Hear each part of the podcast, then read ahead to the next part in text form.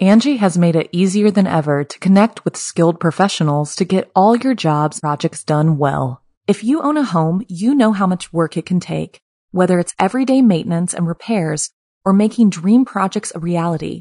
It can be hard just to know where to start, but now all you need to do is Angi that and find a skilled local pro who will deliver the quality and expertise you need. Angi has over 20 years of home service experience, and they've combined it with new tools to simplify the whole process. Bring them your project online or with the Angi app, answer a few questions, and Angi can handle the rest from start to finish or help you compare quotes from multiple pros and connect instantly, which means you can take care of just about any home project in just a few taps. Because when it comes to getting the most out of your home, you can do this when you Angi that. Download the free Angi mobile app today or visit Angi.com. That's A-N-G-I dot com. The following program is a production of Chilling Entertainment and the creative team at Chilling Tales for Dark Nights and a proud member of the Simply Scary Podcasts Network. Visit simplyscarypodcast.com to learn more about this and our other weekly storytelling programs and become a patron today to show your support and get instant access to our extensive archive of downloadable ad-free tales of terror. Thank you for listening and enjoy the show. It's time to turn off the lights and turn on the dark. Chilling tales for dark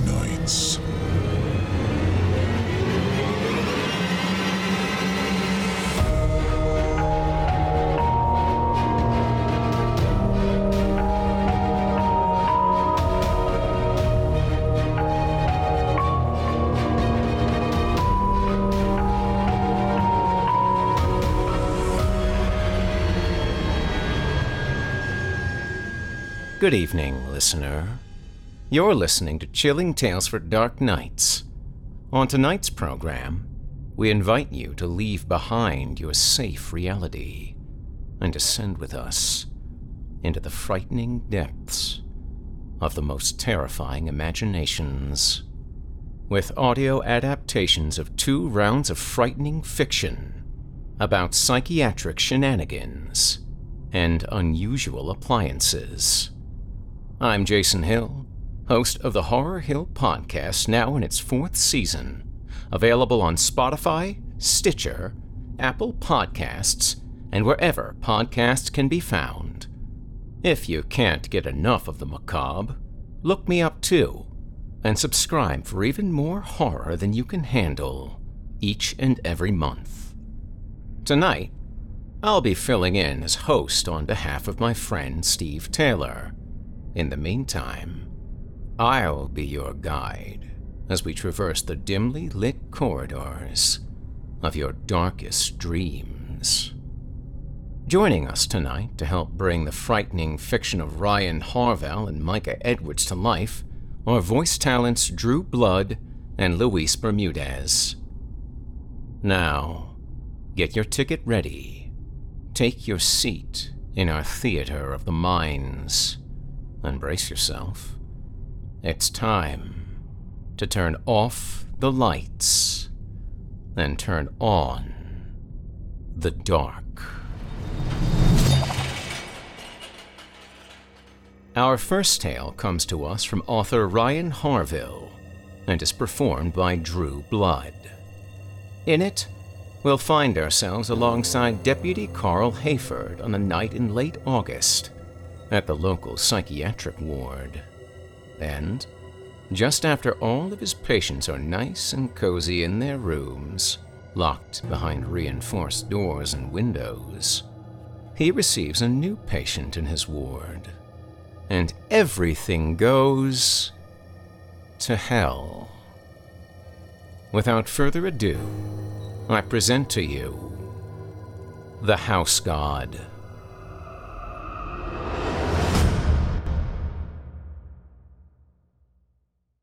I'm Deputy Carl Hayford, and these are the events of August 28th. The full story, all of it, including what I couldn't put in my official statement. It was a slow night, All of the patients were nice and cozy in their rooms, locked behind reinforced doors and windows that looked out into the shared hallway. The smell of antiseptic cleaner and bleach still lingered from the maintenance crew's weekly scrubbing. It didn't bother me much. I liked the smell. It made everything feel clean and orderly.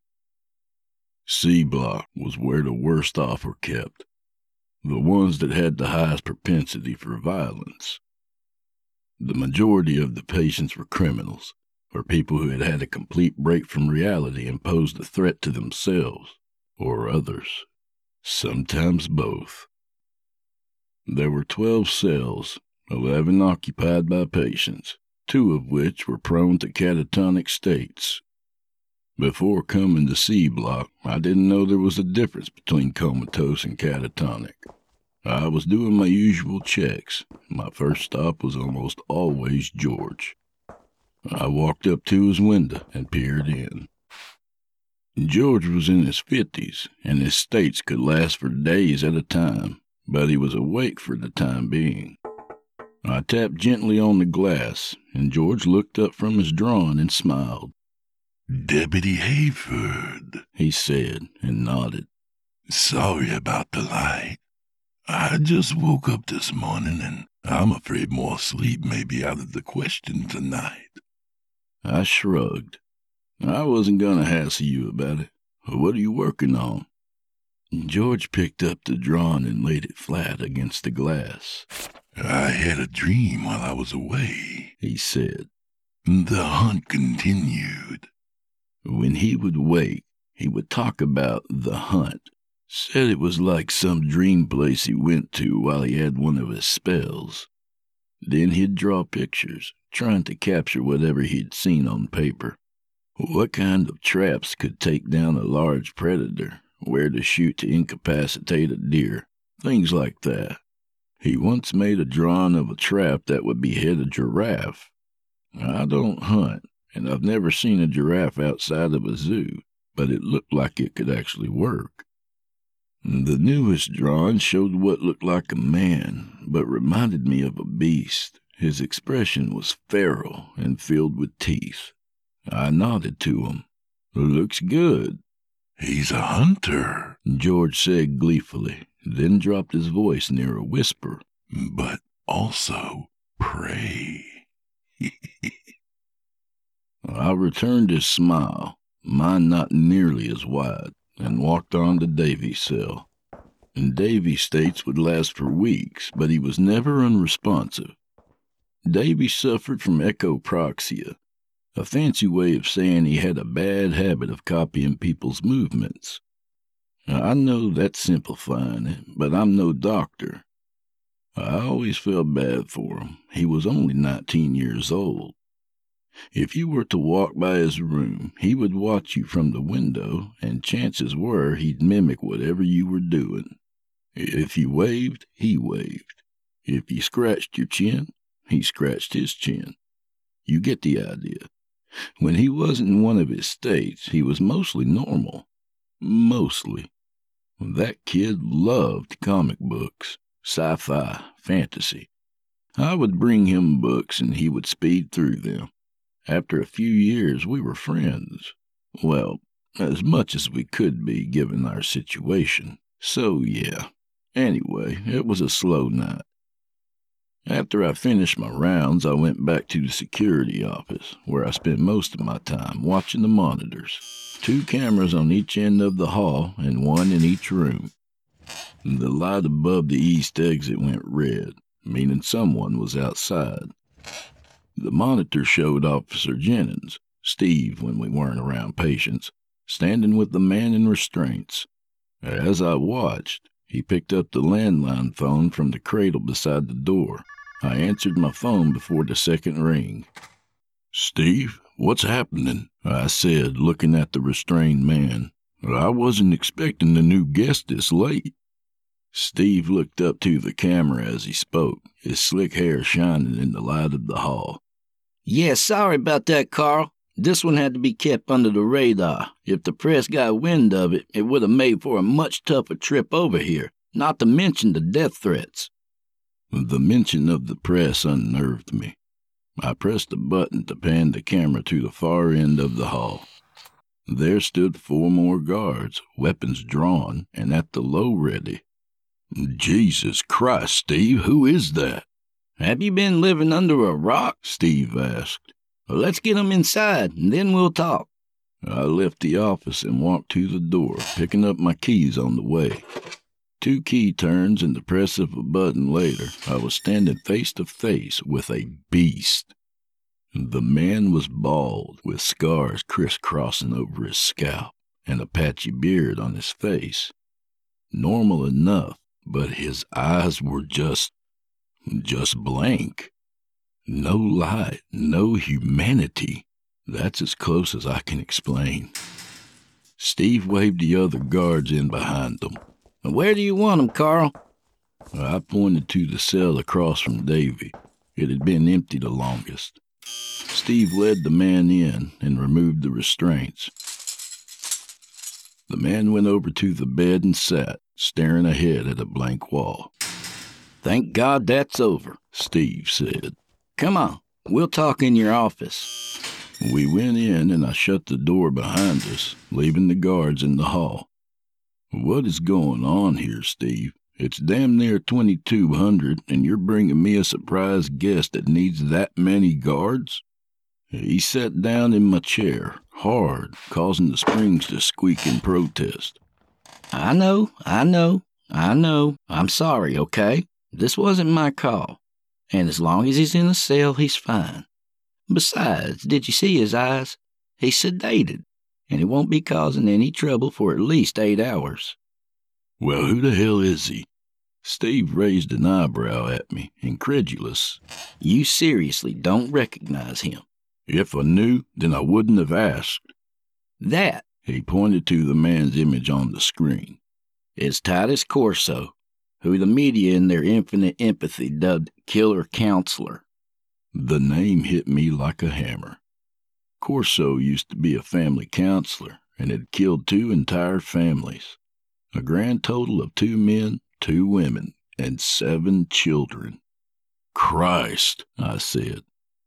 He would separate the mother from the father, Steve said, and put them in different rooms, each with one or two of the kids. He would then convince each of the parents that the other would be let go, children included, if they would kill the children in the room with them. I remembered. Yeah, I said. The father would kill the children, then be shown into the other room where the mother had killed the other children, neither of them knowing. Both cases ended with the father killing the mother, and then himself. Steve laughed. That's the very definition of fucked up right there. Why are you laughing? I said, my anger rising. That that thing in there needs to be put down, not hospitalized.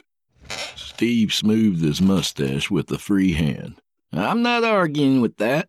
Shit, if I could get away with it, I'd walk in there and off him myself. But this is only temporary. He's going upstate to Linwood.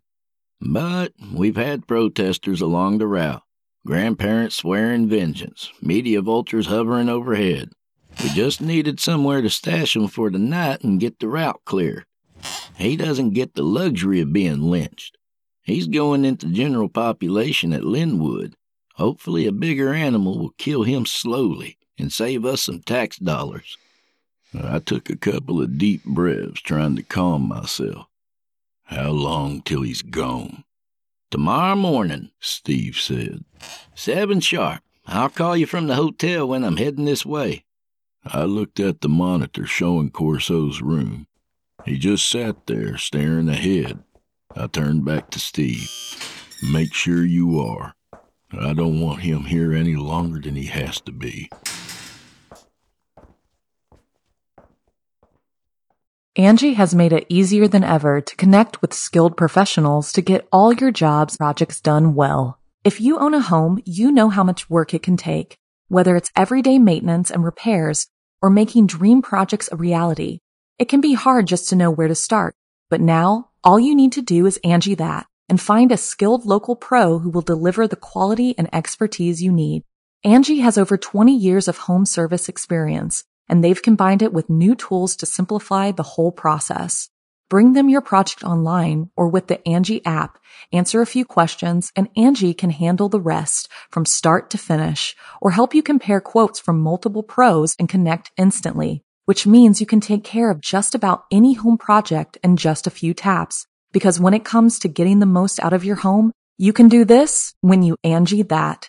Download the free Angi mobile app today or visit Angi.com. That's A-N-G-I dot com.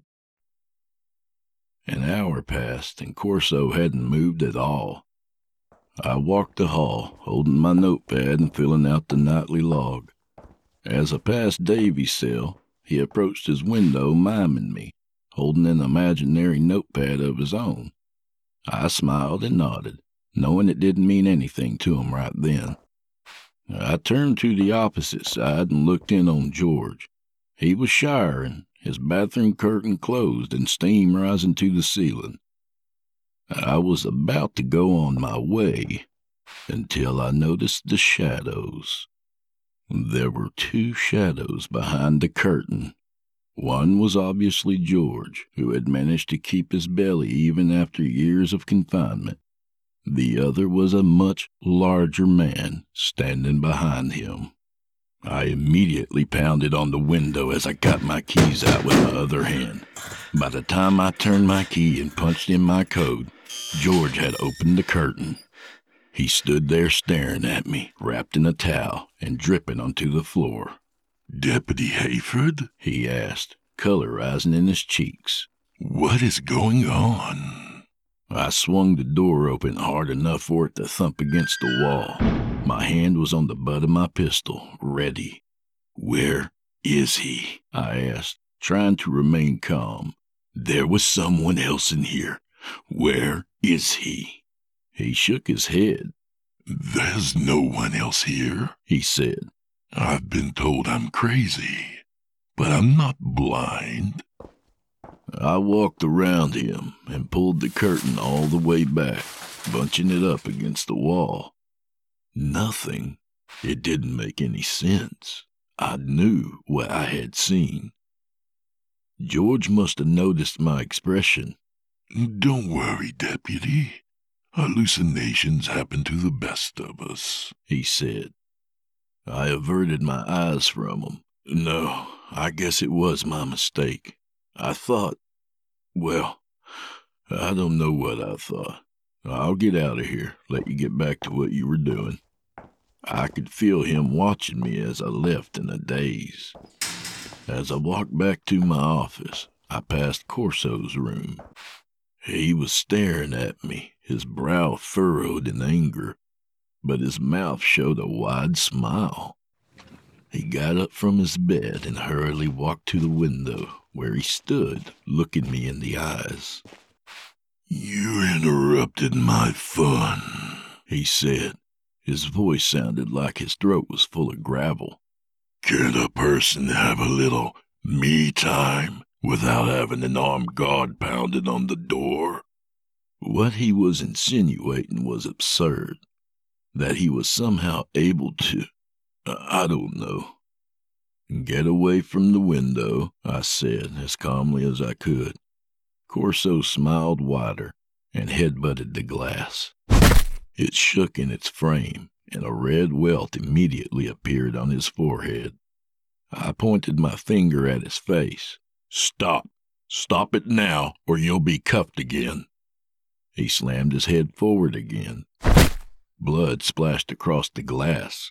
I can do this all day, Corso said, looking past me and over my shoulder. But I don't know how much he can take. I turned to see Davy standing there at his own window, blood pouring down his face. He rammed the glass once more before I could stop him. Davy, no! I screamed, but he was in a state and paid no attention to me. I ran to his door, fumbling for my keys. Corso struck the glass again, and Davy echoed the movement. The pin pad shook as I slammed down on the buttons. Their heads collided with the glass once more in unison. I threw the door open just as Davy collapsed. His head struck the floor with a sickening thud, and I slid the last few feet on my knees. With a quick pull on his shirt, I turned him on his side so he wouldn't choke on his blood. He began to convulse. As I tried in vain to keep him steady, I grabbed my radio and thumbed the button. This is Deputy Carl Hayford, C Block. I need emergency medical personnel down here now. A sing song voice came through the speaker.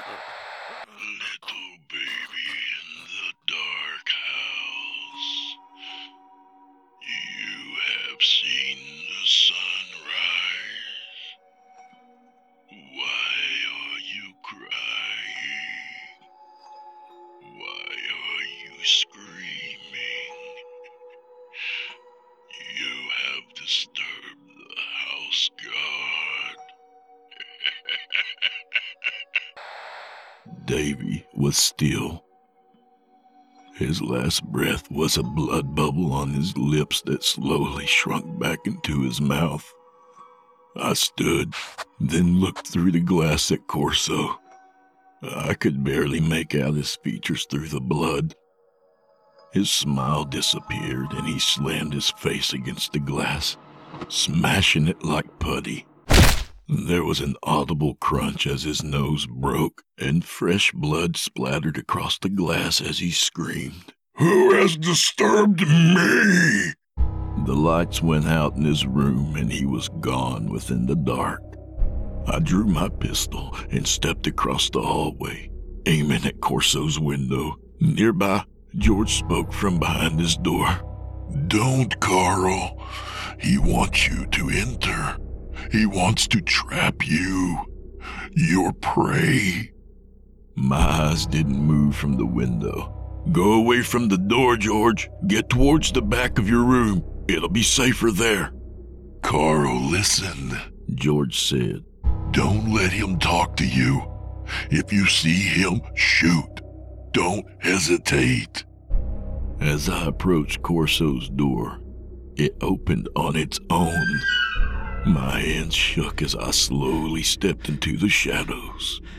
And then I was in my house, not the apartment I'd been living in for the past few years, but the house I had shared with my family. Bright sunlight streamed through the windows over the kitchen sink, and everything smelled just as it always had fresh flowers. Jacqueline always loved fresh flowers. I could hear her in the bedroom, our bedroom, crying. Then I realized what day this was. It was the day she left you. Corso said. He was sitting on my old couch, blood still running from his face. I wheeled towards him and released the pistol safety. It's so sad, he continued, losing a child so young. Don't, I said. Just shut the fuck up. He grabbed one of our throw pillows and used it to wipe his face, leaving a half clotted mess on the fabric. You know she left because of you, right? Losing the baby was one thing, but you could have had more. But she couldn't live with you. She couldn't deal with your grief. It was stifling. She was choking on your depression like a throat full of black tar. Get up! I screamed. Stand up! We're. I didn't know what to say. What could I do? I didn't even know what was real. Corso picked up a picture frame from the end table and looked at it, then put it back down. How did it feel, Carl? Watching her slip away. You wouldn't even hold her after the funeral. All wrapped up in your grief. That's when she knew. The next year was sticking around out of obligation, out of fear. Fear of what you would do to yourself.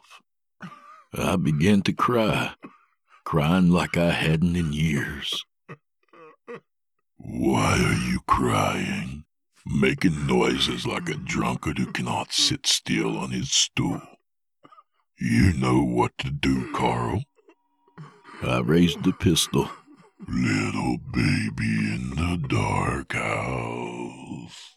Placed the barrel in my mouth. You have seen the sunrise. My finger was tied on the trigger. I looked to the window to look at the sunlight, to look out at the yard. What had the view been from that window? Was it the garden?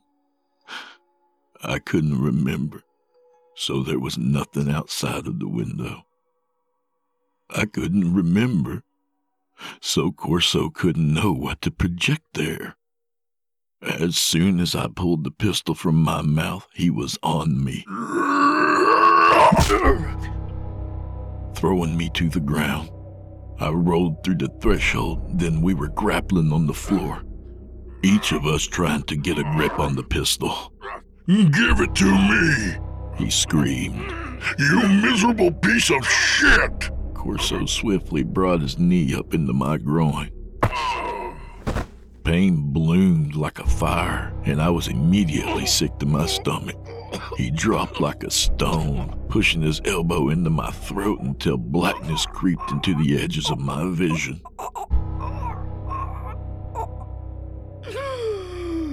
Suddenly, I could breathe, and his weight was off me. I turned to my side, retching and gasping, and there was George. He had pushed him off of me and had managed to get his thin hospital issued bath towel around Corso's neck. I flailed blindly for my pistol. Corso reached behind him, grabbing and pulled him down by the arm. I'm going to fucking kill you. He hissed. I'm going to tear at you with my teeth. I am the house god. I.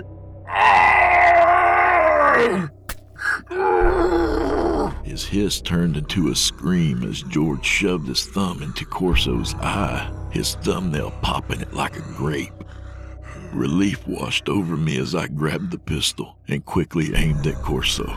He reared back and away from George, his hand going up to his ruined eye. I fired over and over again, the shots deafening in the corridor. Corso looked down at his wounds, then at me.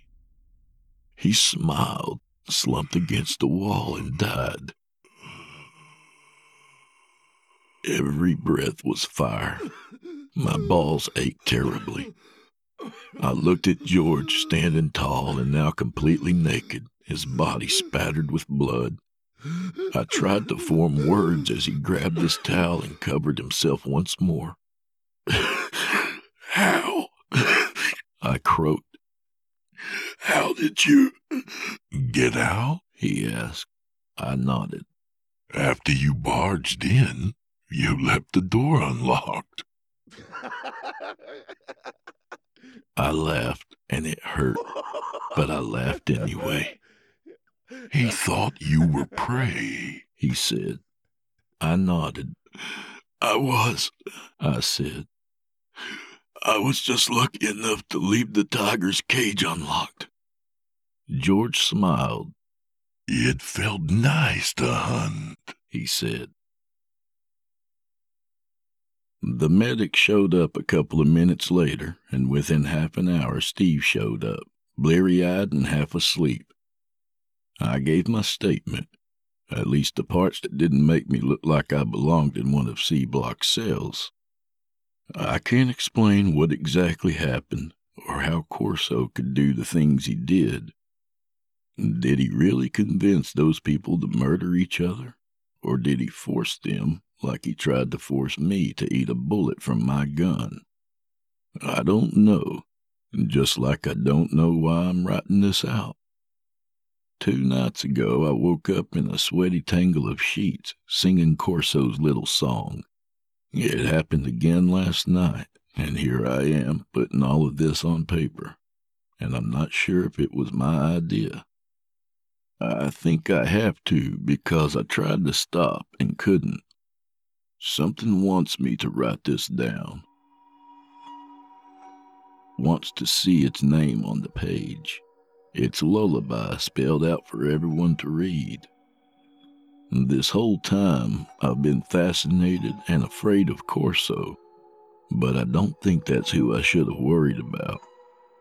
I've disturbed the house god, and Lord help me, I don't know what to do now. You have disturbed the house god.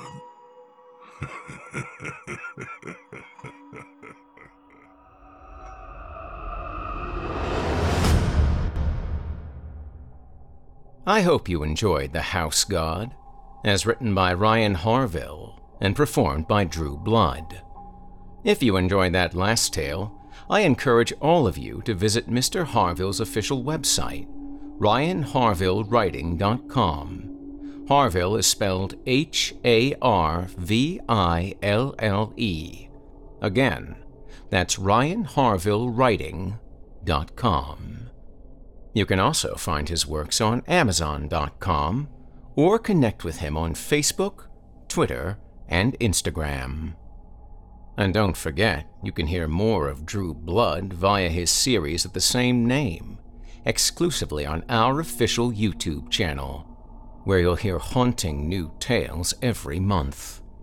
If you check him out, be sure to give him a thumbs up and leave a kind word and tell him you heard about him here on this program and that Jason sent you. It would mean a lot to us. Up next, we've got a second sinister story for you, as written by Micah Edwards. It's performed by Chilling Tales for Dark Nights' 2019 Evil Idol Voice Acting Competition champion and host of our latest series, Bermudez Triangle the one and only Luis Bermudez. In it, we'll meet a man who's received what you might suspect is a rather boring gift a novelty toaster. But this timeless piece of technology promises more than a hearty breakfast. It guarantees a miracle with every meal. Little does our protagonist know, however, that he's about to get a taste not of crispy, buttery goodness, but of abject terror.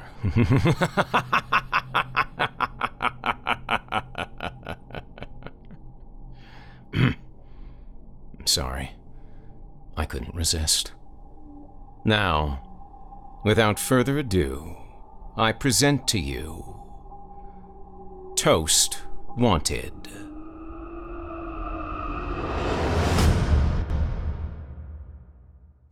This is the story of how a novelty toaster ruined my life.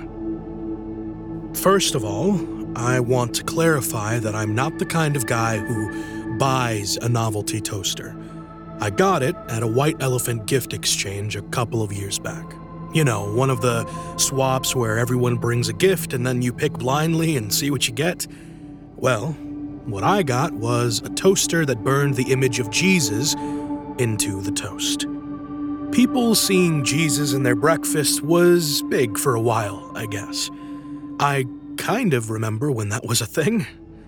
Anyway, this toaster made it so you could have a miracle every meal. At least, that's what it said on the box.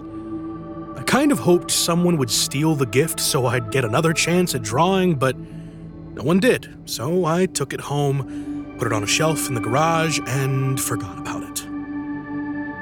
Then, sometime in the middle of last year, my regular toaster quit working. I put in a couple of slices for breakfast, pushed the lever, and realized 10 minutes later that the toast had never popped up. For a minute, I panicked. Sure, that it was on fire and I somehow hadn't noticed, but as it turned out, the toaster contained two slices of perfectly cool, untoasted bread. Ordinarily, I wouldn't have even cared, but I had someone over and I was kind of trying to make a big thing out of breakfast. You know how it is.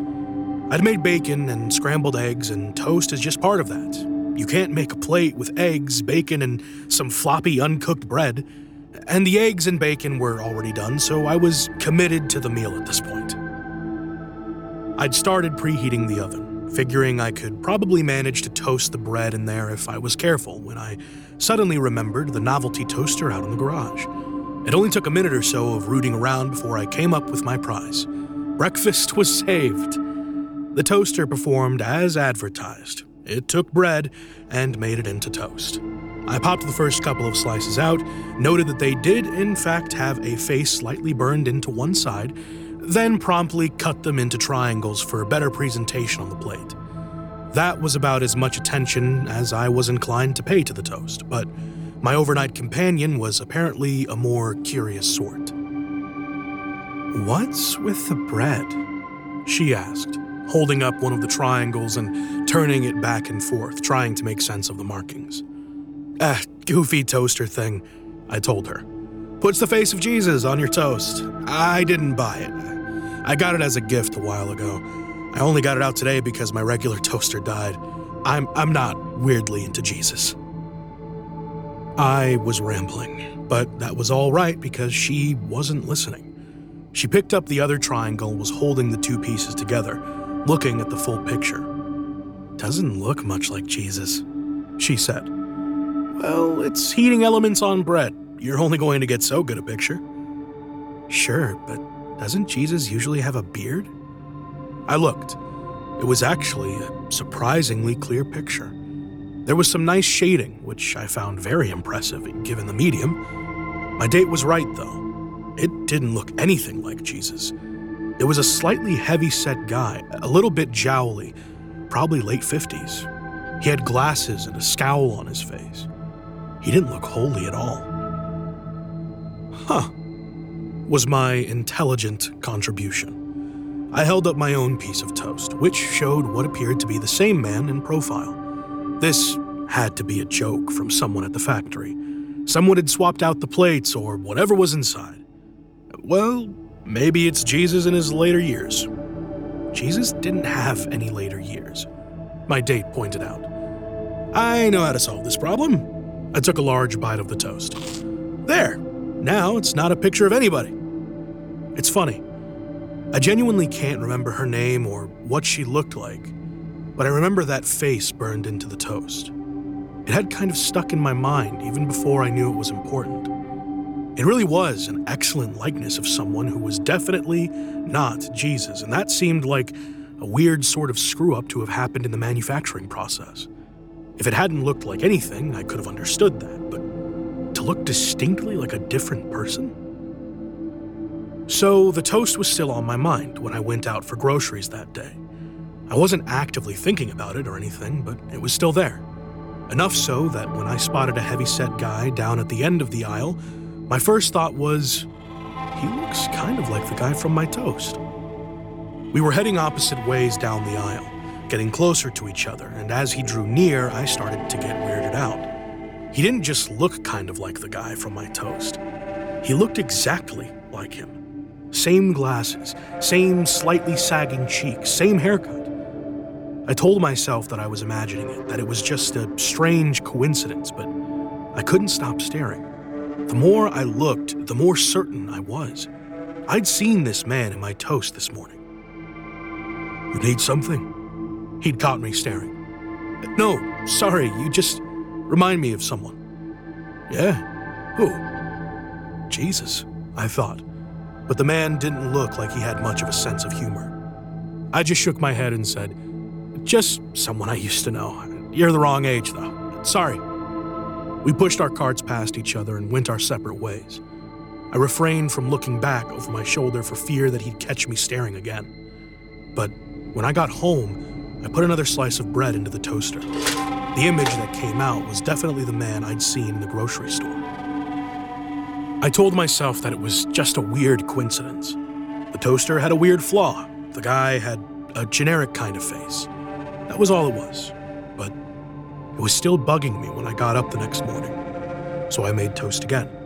I had a vague idea that I could reverse image search the picture, maybe find some sort of facial recognition program to compare it to online photos or something. I don't really know how this stuff works, I just know it's out there.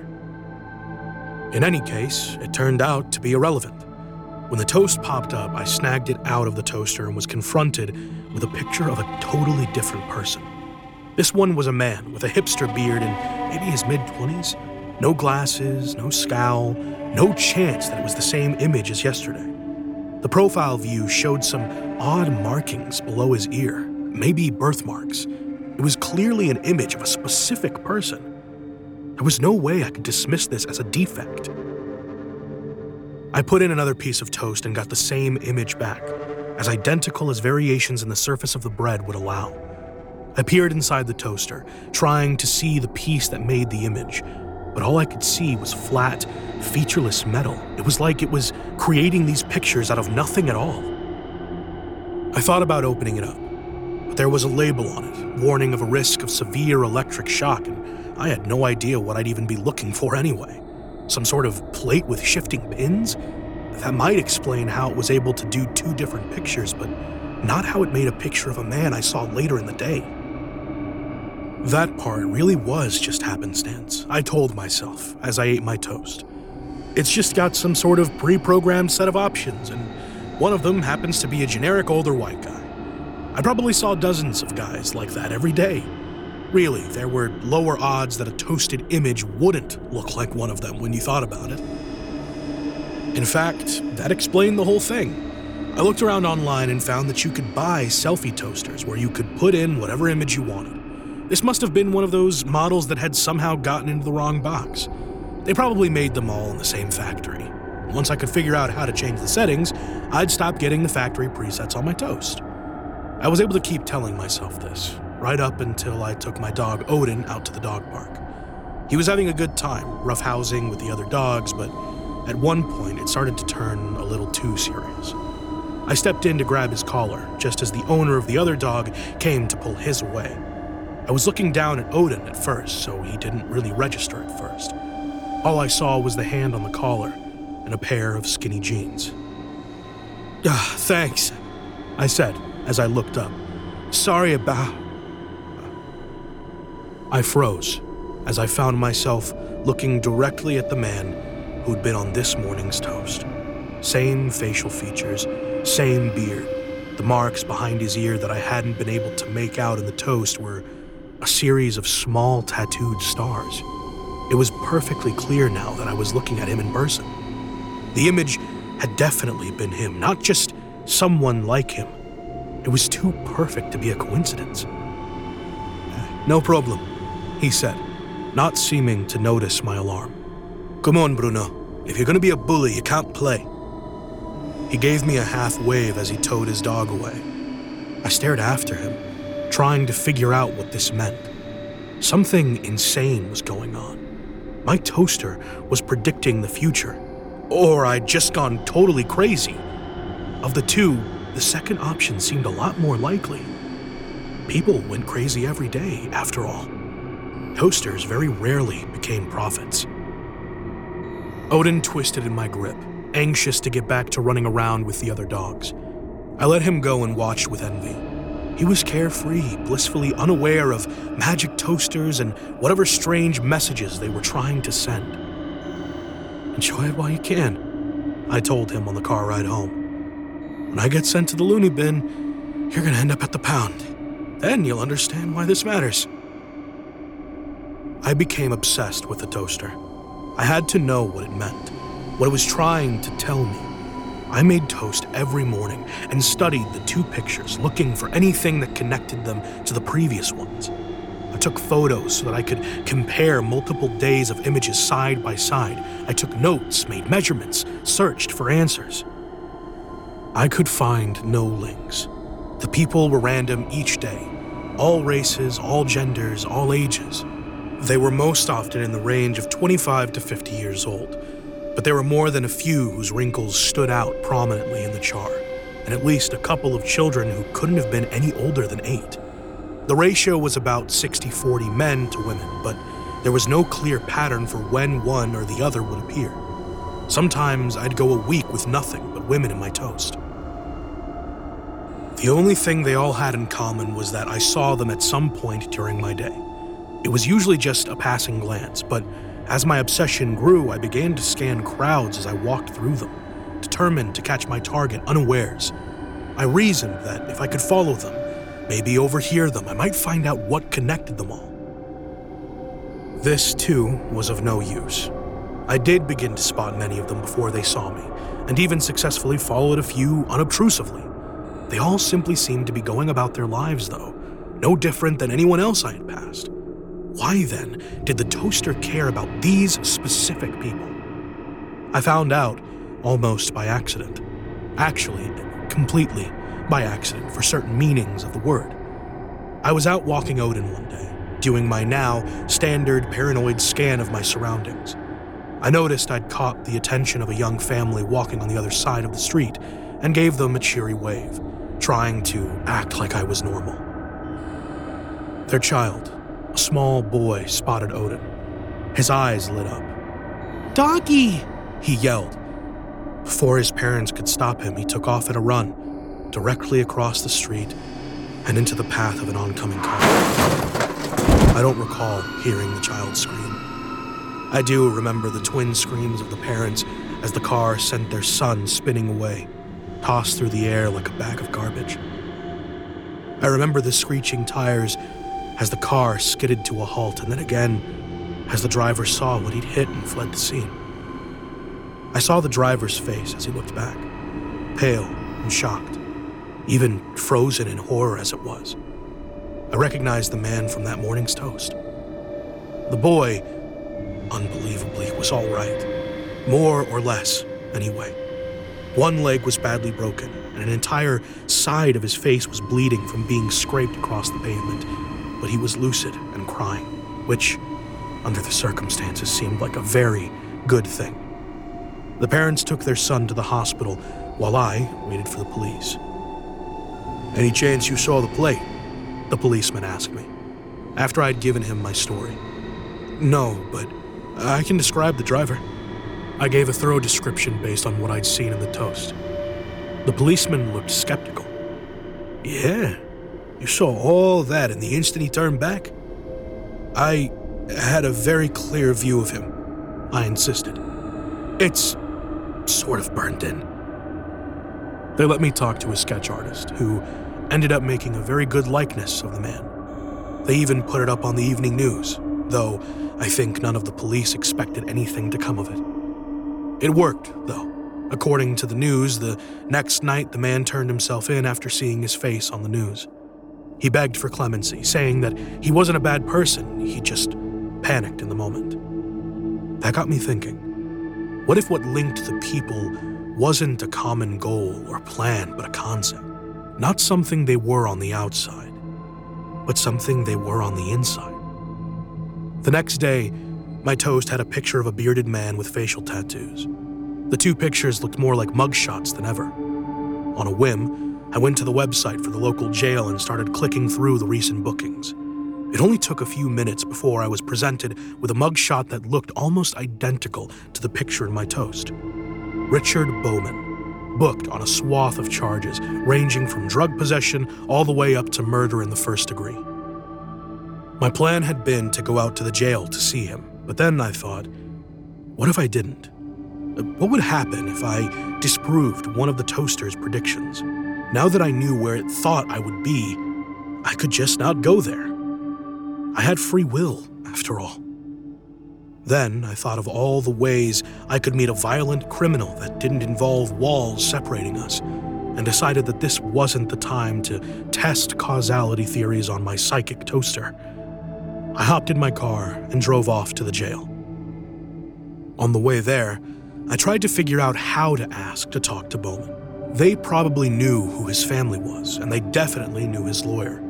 I probably needed credentials to pose as a reporter. I thought about just saying, I saw him in my breakfast, but decided this was not really a situation that called for the truth. In the end, I didn't have to say anything. As I was parking outside the jail, I saw several guards overseeing a half dozen men being loaded into a small bus. One of them turned and met my gaze. Even with the distance and fences between us, I recognized Richard Bowman. With Bowman being transported, I could easily imagine all sorts of scenarios where he and I met under less separated circumstances. I congratulated myself on my decision not to test the toaster's abilities. I was at least beginning to form a theory about whose picture the toaster created. It was showing me people who had done or would do bad things. Over the next few weeks, I tested this theory and slowly refined it to be more precise.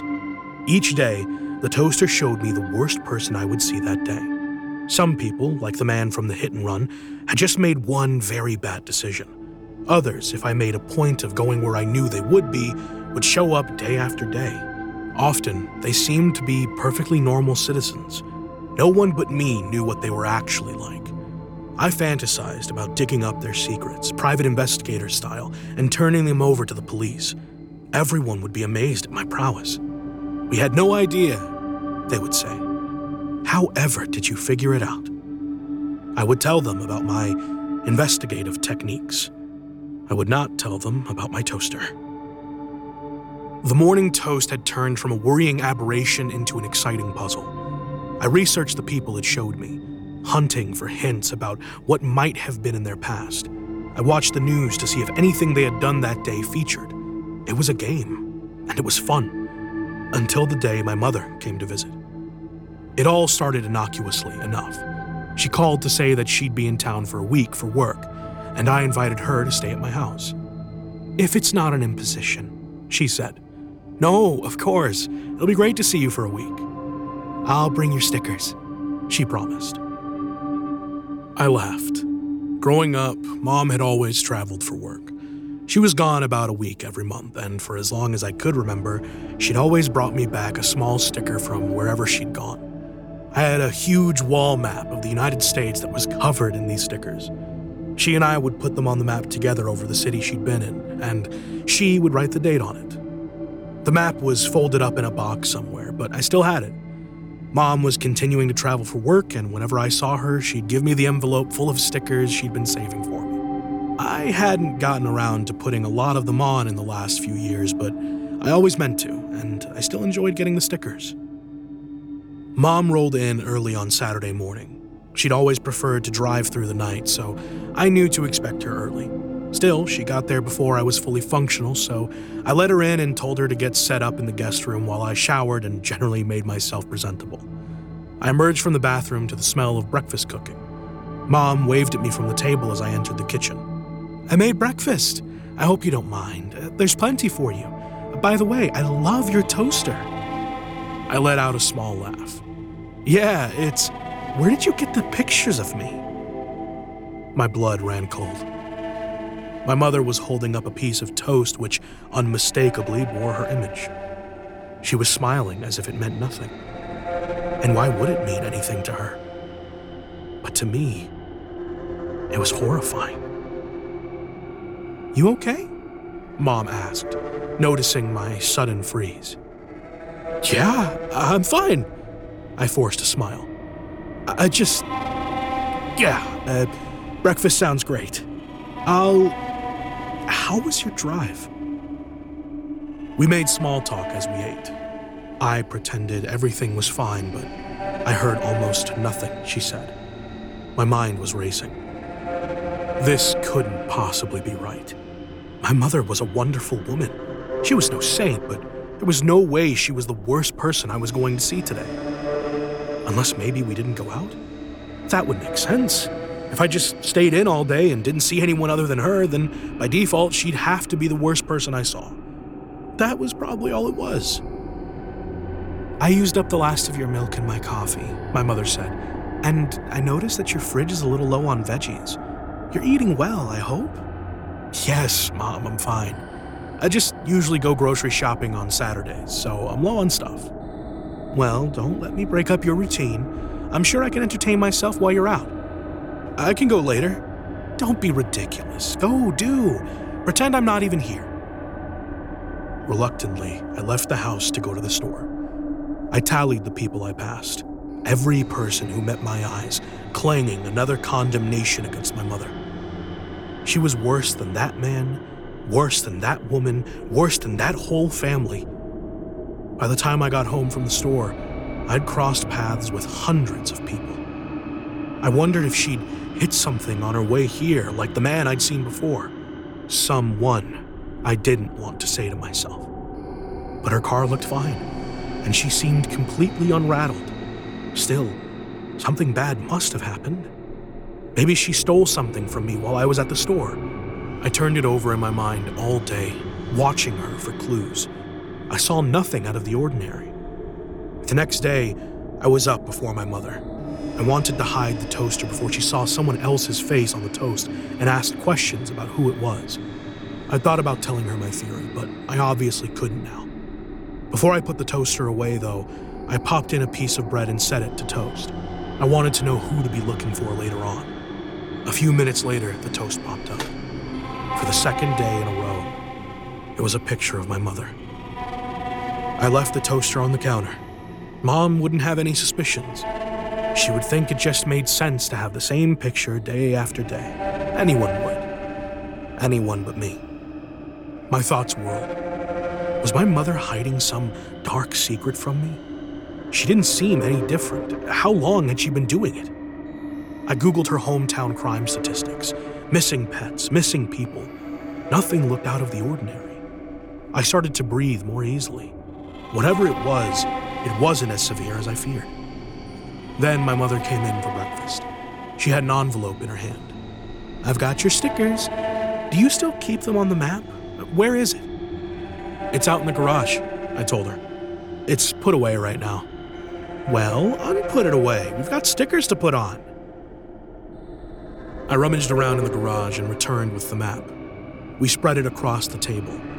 Mom clucked her tongue as she looked at my pile of unattached stickers. You're so far behind. Well, I have my own record of where I've been. We'll get this fixed up. So saying, she picked up one of the stickers and affixed it to the town where it belonged, adding the date she'd been there. An idea that had been tugging at my sleeve for attention suddenly grabbed me by the wrist and pulled. Her hometown wasn't the place to look for unusual activities. The travel map was. All of the locations marked with the dates she'd visited. That was what I needed to search. I waited until she went to bed that night, then took my laptop into the kitchen and set it on the map. I picked a city at random, Denver, then pulled up a missing persons website.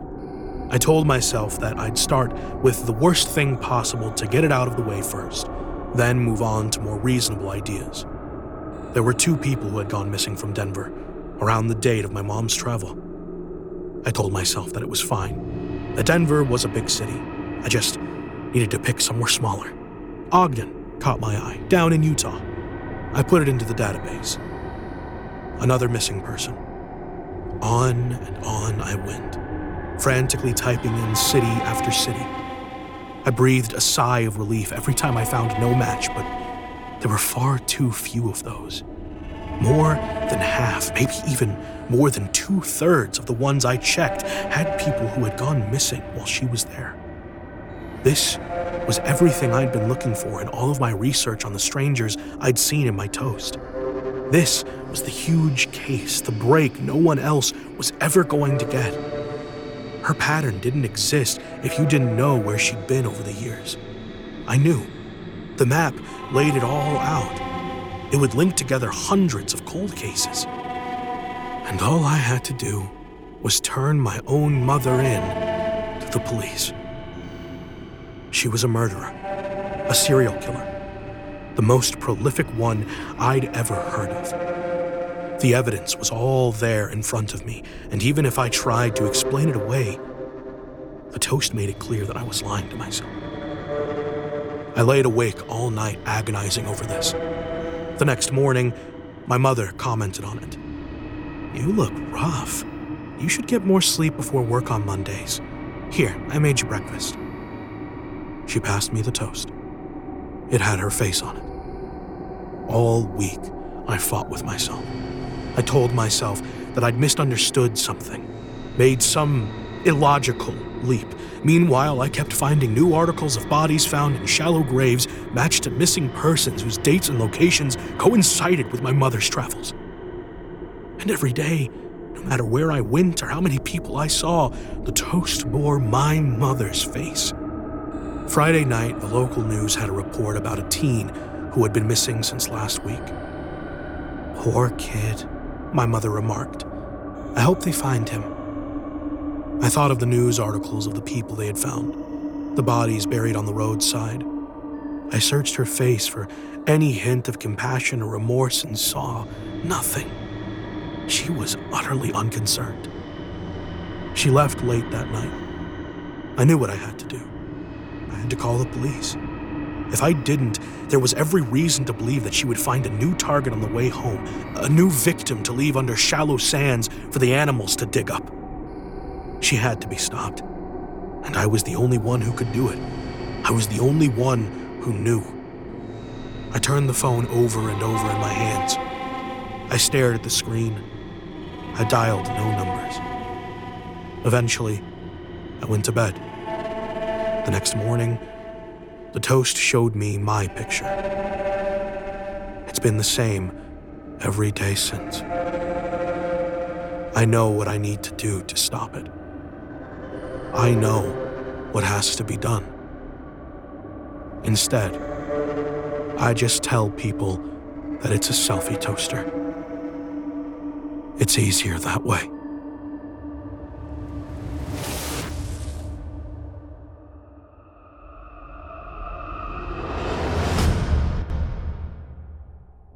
I hope you enjoyed Toast Wanted, as written by Micah Edwards and voiced by Luis Bermudez.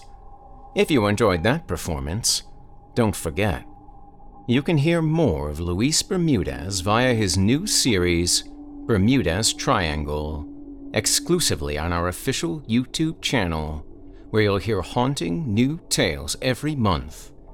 If you check him out, be sure to give him a thumbs up and leave a kind word and tell him you heard about him here on this program and that Jason Hill sent you. And if you enjoyed Toast Wanted and would love to read more from tonight's very talented featured author Micah Edwards, you can help support him by visiting simplyscarypodcast.com slash edwards. That's simplyscarypodcast.com slash edwards, spelled E D W A R D S, and you'll be redirected to the author's Amazon profile, where you can buy his books today, including his collection of the many tales he's written over the years entitled Fright Bites, as well as the many anthologies he's been featured in over the years. And again, if you enjoyed what you read, don't forget to leave him a five star review and a kind word and let him know you heard about him here on this show. Thank you so much for your support of this program and of tonight's featured author. Now, our weekly descent into the depths has just about come to a close. But before we go, I'd like to take a moment to thank you for joining us for tonight's episode and remind you to take a moment to stop by our iTunes page and leave Chilling Tales for Dark Nights a five star review and a kind word. And follow us on Facebook, Twitter, and Instagram, if you haven't already. And, of course, subscribe to us on YouTube, where you can find an archive of our work going back to 2012, and consider signing up as a patron at our website, chillingtalesfordarknights.com, to show your support and get all of our content ad free. I'm your host, Jason Hill, and it's been a pleasure. Tune in again next week when we once again turn off the lights and turn on the dark. Sweet dreams, listener. Sweet dreams. Thanks for joining us. You've been listening to Chilling Tales for Dark Nights, a production of Chilling Entertainment and a proud member of the Simply Scary Podcasts Network. Visit simplyscarypodcast.com today to learn more about our network and our other amazing storytelling programs. Tonight's program was hosted by yours truly, Steve Taylor. Selected stories have been adapted with the kind permission of their respective authors. Original music provided by Luke Hodgkinson and Jesse Cornett. Sound design and final mixing and mastering by executive producer and director Craig Roshek. Logo by Craig Roshek. Got a scary tale of your own that you'd like performed? We take submissions. Email it to us today at submissions at chillingtalesfordarknights.com to have your terrifying tome considered for production in a future episode of this show. If you enjoyed what you heard on tonight's program and are joining us on your favorite podcast app, subscribe to us to be sure you never miss an episode and leave us a five star review and a comment. Your feedback means a lot to us. You can also follow Chilling Tales for Dark Nights and yours truly on Facebook to connect anytime and get the latest updates on this and other programs and my channel. If you're listening on the Chilling Tales for Dark Nights YouTube channel, do us a favor and hit the subscribe button and the bell notification icon for CTFDN as well to get more spooky tales from me and the crew each and every week. And don't forget to hit that thumbs up button to tell us how we're doing and leave a kind word or a request. And don't forget to visit us at chillingtalesfordarknights.com and consider supporting the team by becoming a patron. In addition to helping us out, you'll get exclusive access to our audio archive and ad free downloads of all your favorite stories, including those you've heard on this program. We'll be back next week with more terrifying tales to keep you up all night. But that's all right. Who needs sleep anyway?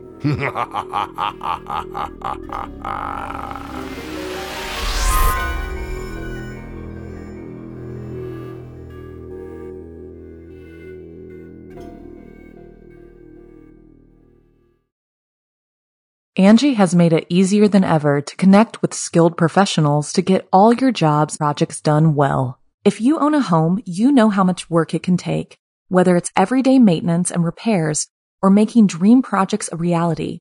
It can be hard just to know where to start, but now all you need to do is Angi that and find a skilled local pro who will deliver the quality and expertise you need. Angi has over 20 years of home service experience and they've combined it with new tools to simplify the whole process. Bring them your project online or with the Angi app, answer a few questions, and Angi can handle the rest from start to finish or help you compare quotes from multiple pros and connect instantly, which means you can take care of just about any home project in just a few taps. Because when it comes to getting the most out of your home, you can do this when you Angi that. Download the free Angi mobile app today or visit Angi.com. That's A-N-G-I dot com.